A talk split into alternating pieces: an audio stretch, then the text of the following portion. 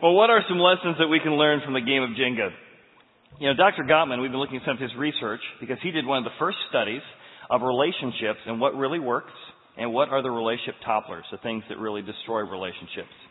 They studied over 3,000 couples and they are able to predict divorce and disillusionment of relationships with a 91% accuracy based on the research they did.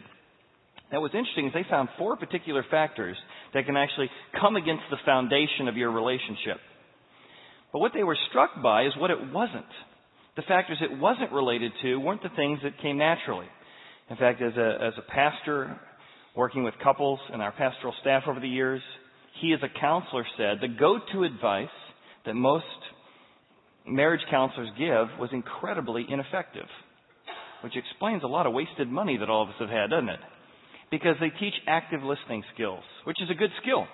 That's the ability to identify the other person, what are you feeling, and why.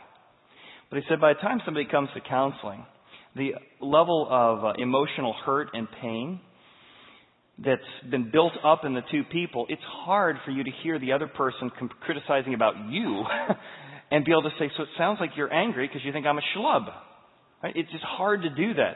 He likened it to turning to your counselor in the middle of your counseling session say, hey, stop talking about me. I want to talk about you. I think you are doing a bad job as a counselor. I think you are charging me too much. I think that you are wasting my time. And watch the blood pressure of your counselor go up. It's easy when you're helping somebody objectively to work through what they're feeling and why. But when you're on the receiving end of that, it's very hard to perform the emotional and intellectual gymnastics to stay focused when you feel under attack. So with it, he said, if that doesn't work, even though it's a good skill, but if it ultimately is not helping couples and helping relationships, what can we do? He noticed that over a 40 year period of time, the divorce rate of the couples he studied was 67%. He also noticed the incredible health challenges to being in a bad relationship. Your blood pressure went up, all kinds of health risks. And he said, we've got to do something to give real tangible skills to help people, and whether it's a relationship with your son, your daughter, a friend, a spouse, how can we figure out what destroys or topples relationships, and how do you really rebuild them? So the book, the game of Jenga, if you've never played it before, actually has uh, three mottos, and the mottos are pull it, stack it, but don't topple it. And actually, it's um, don't pull them, do stack them, and don't topple them. So we're going to look today at four topplers and two ways to stack them to rebuild relationships. And my hope is if you have a hurting relationship in your life, this will give you some very practical skills to bring some healing. Secondly, you're going to find out that there's actually some real things that might be underneath the surface of your relationships that are causing the problem that you'll be able to identify and say, oh, that's what I got to work on. This is what really matters and really gives the infrastructure to my relationship. The first thing let's look at is how to not pull them, how to not pull out the infrastructure of your relationship. Dr. Gottman looked at several myths what topples relationships? Several of the myths that he looked at. Number one was I married the wrong person. Or I hired the wrong person. They just got neurosis. Right? They just got this quirk. And certainly there are exceptions to the rule. But more times than not, Dr. Gottman said, all, everybody ever studied had quirks. Everyone ever studied had some kind of neurosis. So if you give up on one relationship to find somebody else, you're just going to find a new neurosis. And folks with, with high functioning, happy, satisfaction relationships didn't necessarily have no quirks. The second thing they discovered is that a myth was that the secret to marriage, the secret to relationship stability is common interests. But he said he found that wasn't true as well. It was whether or not you and your spouse, you and your son, you and your daughter enjoyed and participated in those common interests, not just whether or not you had them. Another common misconception was the idea that men are not built for marriage. Cameron Diaz said that recently. And they said that wasn't true at all. Percentages over the studies of those years found that men and women both wanted companionship, intimacy, and a deep relationship equally. And the last myth I thought was very interesting is many people thought that the way you have a successful, well-built relationship that, that can't fall over is through what they called recipro- reciprocity. Apparently they can say better than I can. Uh, the ability to be reciprocal. Meaning I do my part and you do your part. He said that was not only not helpful, it was toxic to relationships. And why would that be? Because when you operate on the myth that how our relationship's going to work is I do my part and you do your part. You're always keeping track. I did three things last week. You only did two. Hey, I'm doing, I'm giving, giving, giving. All I ever do around this marriage is give, give, give. And all you do is take, take, take. That the myth of saying we got to do equal parts ends up destroying the relationship because you become a, a person who keeps track all the time. And you always make yourself look like you're doing more and you always miss out on the other person's doing. So what are the four things? If it's not those myths. Well, Dr. Gottman was on CNN recently and he actually described the four pieces, the four habits, the four topplers that destroy relationships. Let's watch. You, you say that there are four negative patterns that can predict divorce. The first one is criticism. Take a look at this example. So that's your way of dealing with everything. You don't do it. You don't want to do it, you don't do it. It's like doing your chores. You want what are you doing to make the chore thing change? You know, like you want you want that to run differently where they do more chores. What kind of planning have you and time have you spent fixing it? Or you just keep telling me you want it to run differently? And why is criticism so dangerous to a relationship? Well, it's it's really uh, a way of fueling the attack. So you state your complaint as an attack on the other person, and what you're going to get back is you're not so perfect either. It's just not constructive. It winds up just you know leading to an escalation of the conflict. You say another divorce predictor is contempt. I find this one really fascinating. Let's take a look at this tape. Yeah, but a lot of the time I already know what you're gonna say. Oh, it'll be alright. Oh, we'll get through it. Oh, we'll make it, it'll be okay. Oh, I love you. I'm behind you. So why is that so toxic? Because it's really this air of superiority. You need respect in a relationship, and contempt is disrespect. And it's also a predictor of how many infectious illnesses his wife is going to have in the next four years. It erodes the Wait the a minute, immune what? system. Really? It erodes the immune system. Contempt erodes the immune system? Absolutely. Um, let's look at the third predictor uh, of divorce is defensiveness in arguments. Take a look. What do you mean I'm always watching TV? I'm working. Can I watch the news? You're always watching TV and the kids. No, the TV I can't. I can't watch a little bit of TV. Yeah. So, Dr. Gottman, defensiveness, why is that so toxic? People are not taking responsibility for a part of the problem. And when people, when the masters of relationships, instead of being defensive, take responsibility and say, well, so what's your point? I mean, it makes some sense what you're saying. Tell me more. And they take responsibility for even a small part of the problem. Then, you know, you're kicking around the problem together. You're a team working on this joint problem. And the fourth one, the fourth predictor is is stonewalling. Take a look.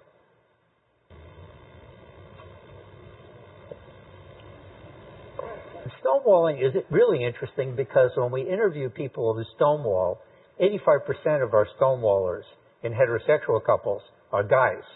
Huh. And and what predicts stonewalling is a heart rate above 100 beats a minute. And also, we interview them about what they're thinking, they're really trying not to make it worse. They're saying to themselves, just shut up. You're going to make it worse. How long can she go on like this? She'll burn herself out. Uh, Ten minutes to the game, she can't touch me then. so the stonewaller is really trying to calm down and not make it worse. But when you're faced with somebody who's silent like that, you escalate. So it's a very destructive pattern. So here are the four things. You know, it's criticism, but it's an arrogant criticism where, where I wouldn't have done that. I know better than you. It's contempt. It's defensiveness. It's stonewalling. And what happens is that many of us start a relationship with sons, with daughters, with, with new employees, with our spouses. We got a pretty good infrastructure. We got a, a tender heart toward one another. But what happens is along the way, certain things get pushed out. And they really push against the infrastructure of relationship. And so let's look at that first one, is criticism. Again, it's not just having a complaint. It's really saying, I'm criticizing you in a way that not that we have differences of opinion, but that your way is wrong. In fact, what kind of a moron would even come up with doing it that way or think about doing that way? You're not just less tidy than me. You're an utter slob, name calling type criticism, contempt. And that's why criticism is often followed by another piece that pulls at the infrastructure of your relationship, and that's contempt. All of a sudden, contempt comes in, and that is, as you saw in the video, mockery of the other person. You're making fun of what they say. You're making fun of their repair attempts. You're making fun of what they do or how they do it. And now it's a superiority that we feel so much better than you that we can actually throw disdain onto the fire. And as you watch that video of that guy, you're like, what a jerk. Then I thought, I've been that jerk. I know you haven't, but I know I have. And this begins to take away the stability of a relationship. And then there's defensiveness. And I'm always shocked at how quickly I get defensive. I was on a uh, flight this week, and as I was uh, flying out, this nice older gentleman, must have been 20, 30 years older than me, he turned over to me because I was working on my iPad as we were taking off. He looked just like Santa Claus. He turned to me and says, Isn't that computer supposed to be off on takeoff? To which my internal dialogue went, You're not my mom! You're not my boss. Why don't you mind your own business, Kris Kringle? For crying out loud, I think I can handle myself. And by the way, the law changed on iPads as long as they're in airplane mode that it's okay to do it. I didn't say any of that, but I was amazed that all that was going on inside me when Santa Claus said, you, is it okay to have the computer on? We came flying in a couple hours later here to Cincinnati. And I didn't think anything of it. He turns to me and goes, no, no, no, tell me again what that computer's called because I love, my wife and I travel a lot now that we're retired and I'd love to be able to have something that we can play a game even on the takeoff and and the landing. And I went, oh, man, look how quickly I got defensive. And it really was him genuinely interested in my computer. So defensiveness. Defensiveness presumes that I am never wrong and when you bring up something that I've done wrong, I'm going to bring up a hundred things you've done wrong instead of even considering the possibility that I made a mistake. Then the fourth one that really comes against the infrastructure relationship is stonewalling. Now, as we heard from Dr. Gottman, 85% of stonewallers are men to which you might be tempted to suddenly become contemptuous. That's right! My husband is just a stonewaller. He's the problem. What is wrong with him? Why can't he talk about stuff the way I do? And now you're back to being disblocked. Now in our relationship, I am the talker. So my wife is more of the stonewaller than I am. And here's one thing I've learned that keeps me from contempt. Dr. Gottman talks about flooding. Flooding is when you're so overwhelmed with emotions that you know you're not going to be able to speak in a way that's constructive. Now, if you're not a stonewaller, which I'm not, you have a tendency to have contempt. Why can't they talk? What is wrong with them? They need these great verbal skills that I have. And I have learned to look at those who, when my wife is sort of trying to calm herself down and not engage, to say, she's actually trying to help, not hurt me. This is actually not something for me to have contempt about. This is something for me to be thankful for. Instead of judging her for that, to be able to say, well, you know, listen, it sounds like right now we need to take a pause from this. Why don't we circle back? I, I do want to get to the bottom of this, but, but it sounds like right now we're both flooded. And it's a way in which we can engage with the stonewaller in a way that's about us working together, not me judging that person. Now, Jesus addressed these things 2,000 years ago in a sermon called the Sermon on the Mount, where he addresses these things that tear up relationships almost with those exact words. Here's what he says as Jesus is talking. You've heard it said to those of old, You shall not murder, for whoever murders will be in danger of judgment. But I say to you, whenever you're angry without a cause, when you have criticism, and you might say, Well, I always have a good cause, Chad. But what happens is that we always see our own cause and we get angry and feel justified, but we don't really see the other person's perspective that they might have a cause or reason for what they do. Jesus says, be very careful about, about criticism, arrogant criticism that leads to contempt. It's dangerous, he says. I say to you, whoever is angry with his brother without a cause is going to be in danger of judgment themselves. Whoever says to his brother, Raca, will be in danger of the council. And whoever says, you fool, and there's that contempt, you fool that you would do this, you fool. And yet don't we find ourselves saying things like that to our kids? That attitude comes out to our nonverbals with employees or friends at times. It's really a sense of not, hey, let's figure out where our differences are. It's you're foolish. And he says that attitude is like hellfire. And what does fire do? It disintegrates things. It burns up good things. That's what Dr. Gottman finds. If you want to burn up the relationships you spent so much time building, so the company you spent so much time building, the best way to destroy it and topple it is to have attitudes of you fool and arrogant criticism. Defensiveness. You gotta work on this, not me. Now, one of the most, most quoted verses in the Bible that I run into as a pastor is, do not judge. Right? Do not, the Bible says do not judge. It's actually not what the Bible says. And in any relationship, it's not you can't ever have a complaint. It's arrogant criticism. The verse that says do not judge goes on to say what this says in the next verse. Jesus talks about a particular type of evaluation, a particular type of judgment, a particular type of interaction with other people. Look what he says.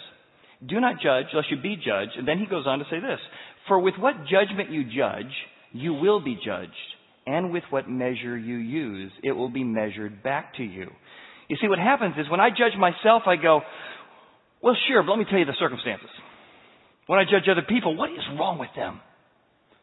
When you confront me with something, well, let me tell you, there's some uh, circumstances sort of led to that, and yeah, I, I did have a bad attitude, but I also had a bad day.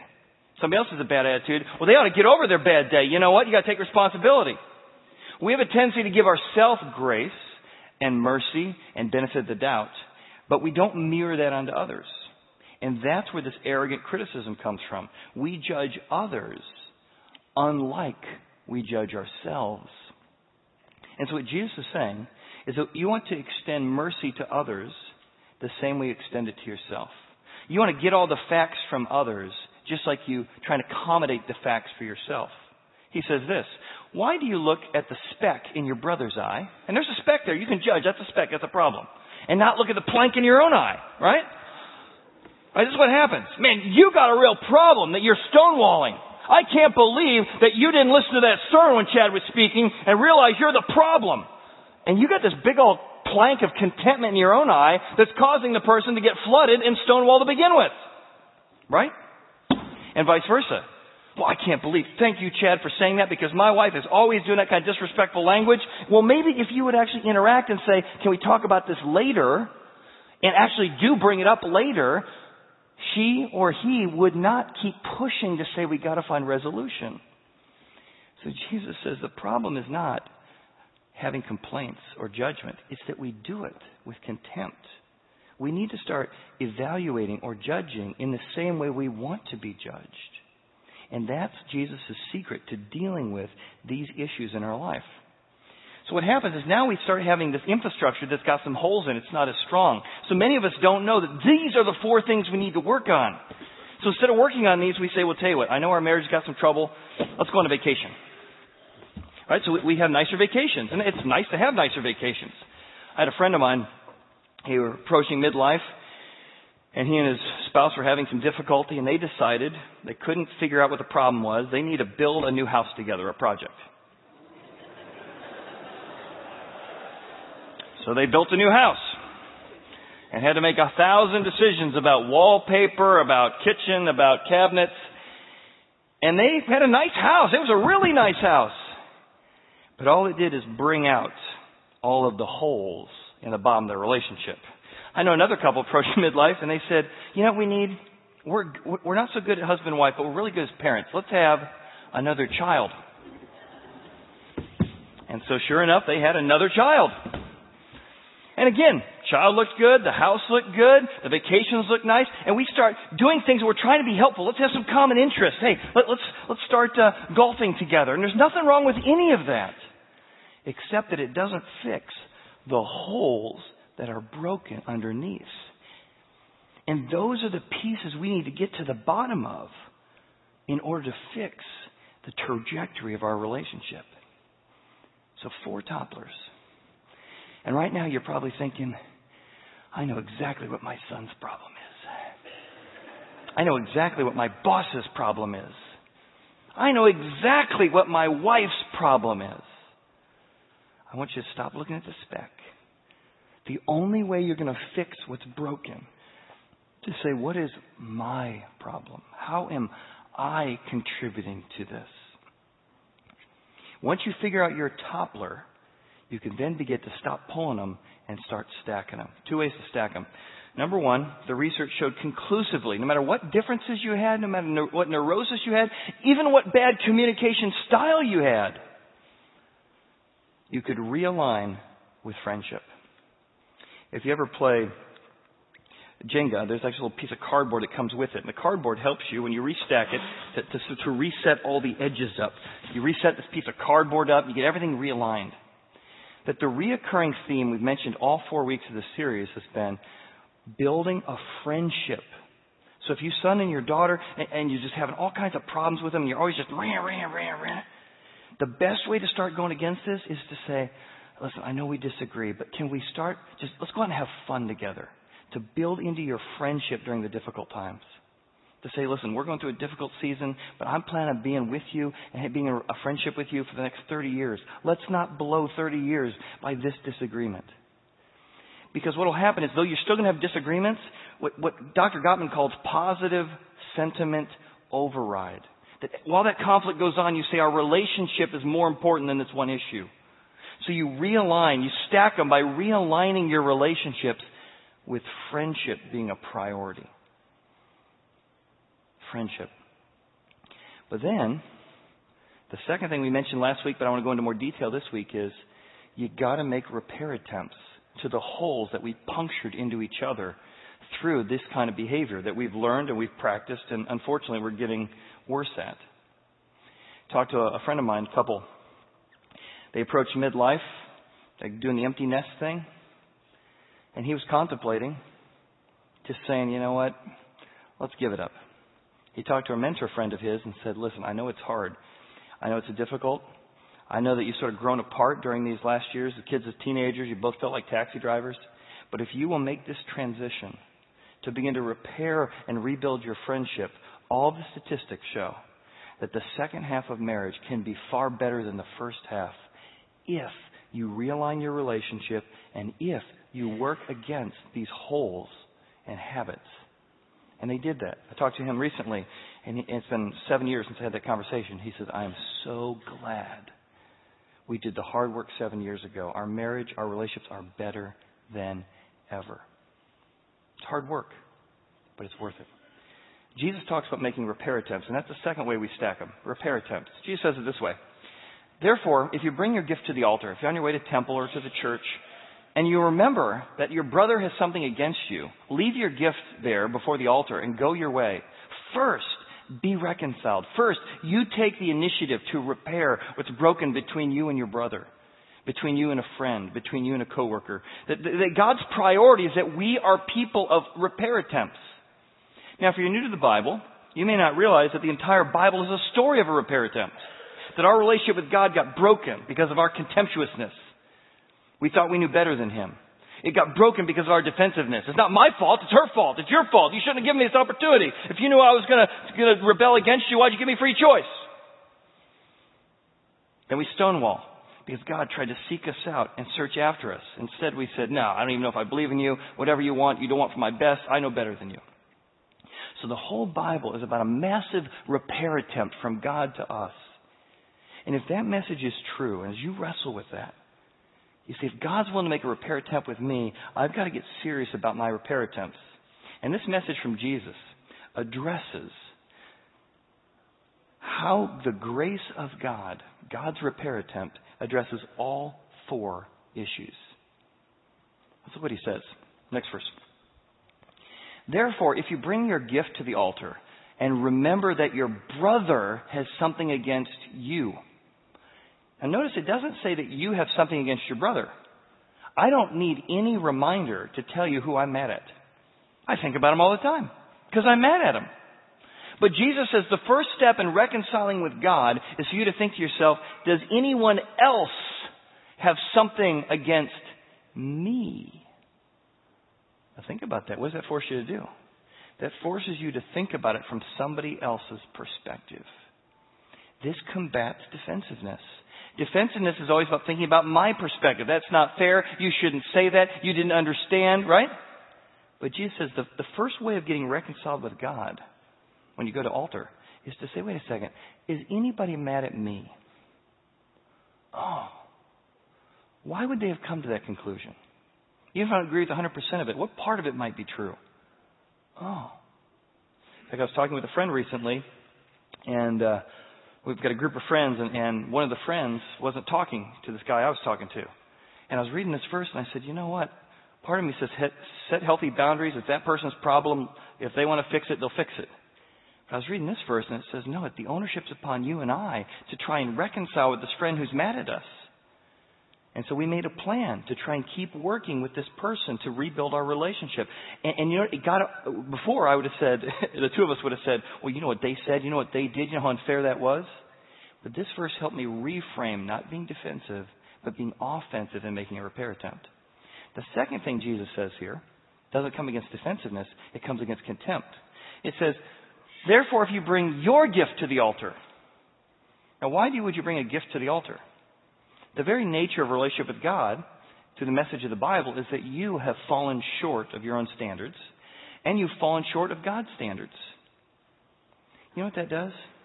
It kicks you off the pedestal superiority. Because contempt says, I would never do that. I would never say that. The Bible says you need a gift for the altar because you could have said that, given the right circumstances, given the right pressures. And that's what the grace of God does. It humbles you enough to go, you know what? Given the right time, I probably could have done something like that. And so instead of having contemptuousness, like I never do it, you begin to say, hey, let's come against contempt. Given the right pressures, the right day, kids pulling on me, pressures at work, let's come at this equally humble and say, how can we work this thing out? So we don't hurt each other anymore. The second thing Jesus mentions here comes against not contempt, but comes against stonewalling. Look at the words, the action words. Leave your gift at the altar. Go your way. Go do something. You might say, well, I'm not good at that. Well, I know, but that's part of what's causing the problem. When you always stonewall, even though you, you really internally are telling yourself, I'm trying not to make it worse, I'm trying to make it worse, nobody can hear your thoughts. Nobody can see your intentions. So part of what Jesus is calling us to is if you're a stonewaller, to say, listen, I don't want to blow up and hurt the person I love. But that is an excuse to not do anything. So if, if one answer is I'm going to talk right now in the midst of my emotions being flooded and I'm going to say something wrong, that's a bad choice, right? Well, nobody wants to get hurt. But maybe you want to come up with a better choice. And it's, okay, I know right now I'm flooded. I like that term. I'm flooded right now. Can we revisit this tonight. But really revisit, because if you're a person who likes to deal with conflict like I do, and the other person says they're going to deal with it and doesn't come back to it, your anxiety goes up, doesn't it? So one of the gifts you can give to your talking spouse or your talking employee is to say, right now is not a good time. But really revisit and come back and say, listen, I was thinking about what you said. And it's going to start repairing the holes. Because you know what's going to happen when you do that? Here's what's going to happen to both of you. You're going to say, well, this is new. Right? New is good. Fear comes when it's the same old pattern. That's why Jesus' words are so practical. The last thing he says comes against the last piece, which is arrogant criticism. He says, go your way, leave, and then agree with your adversary. Agree with them. Trying to, to get to yes, if you've been through the negotiating book, get to yes. You're going to find a way that it's not a, a no-no or a lose-lose. Let's find a way to agree together. What, what could work?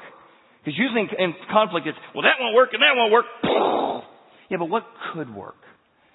Jesus, agree with your adversary lest it escalate. And look at what, look at his escalation. If you don't agree or find a way to be agreeable, you'll get handed over to the judge. The judge hands you over to the officer, and the officer hands you over to the prison. And he's talking about how conflict, contempt, arrogant criticism, it escalates. Which is why Dr. Gottman found that by listening to couples for three minutes, he could predict the divorce rate 91% after three minutes. Because what you do in this conversation escalates to the next conversation, which escalates to the next month, to the next year, to the next decade. But things could change. I sat down with a couple a few years ago, and if ever there was a case study in these four things, it was this couple. And I sat down and I said, Do you want to live this way? What are you talking about?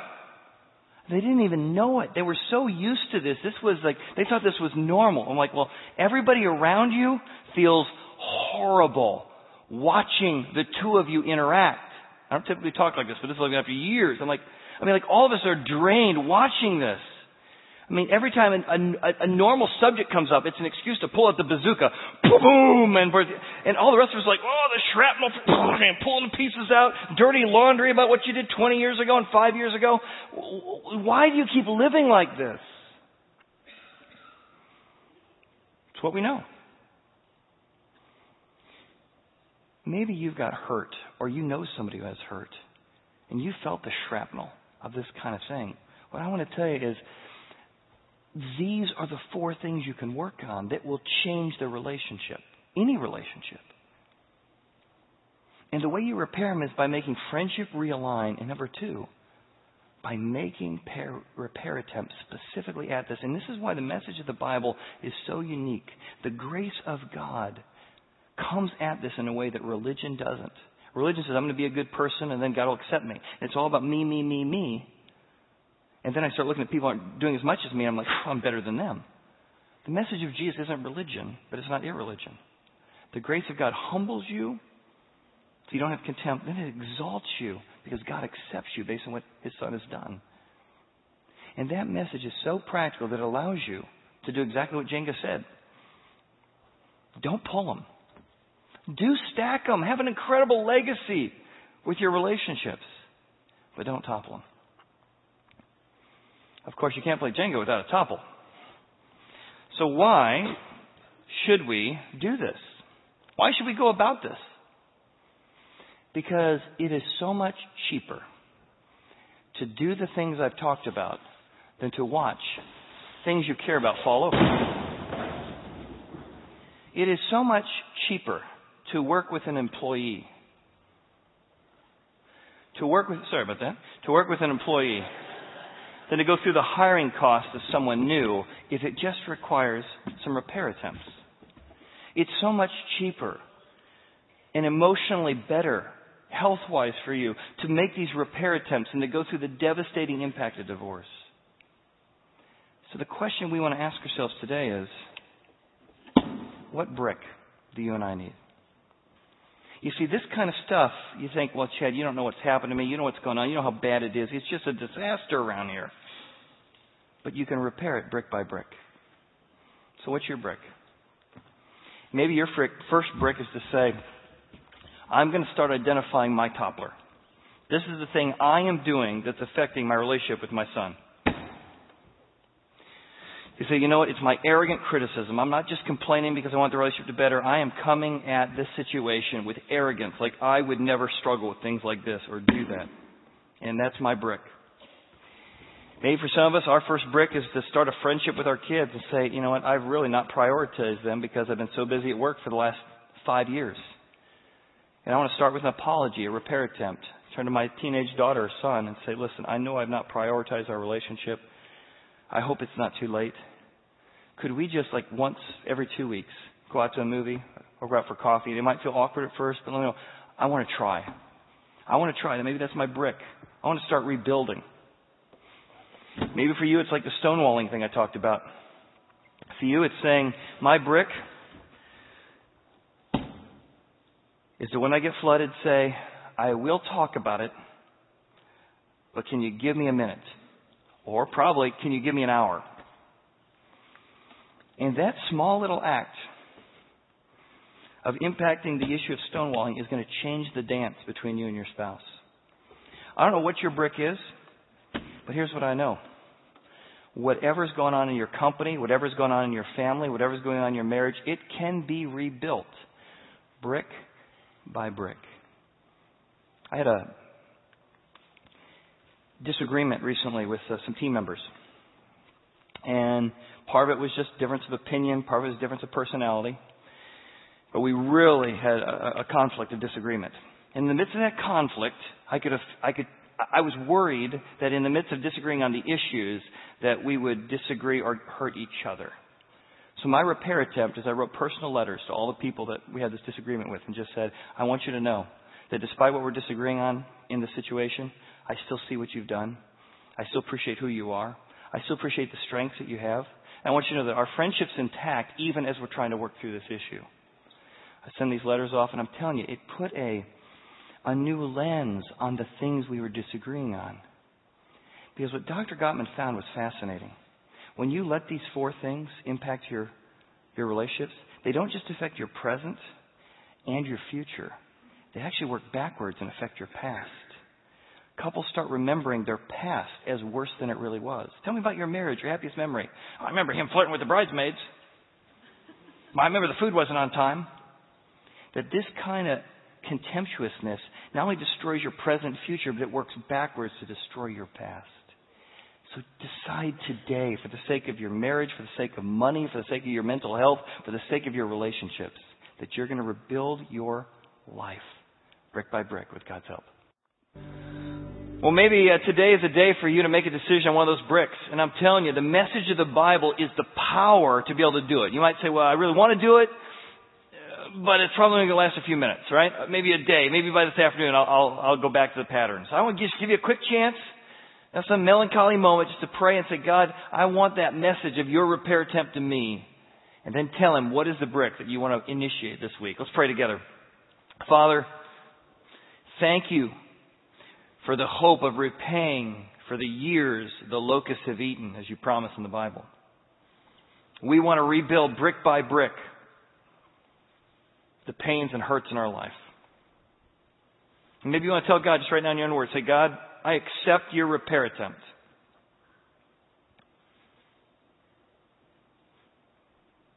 And maybe you've done that before, say, God, help that repair attempt to become real in my everyday life.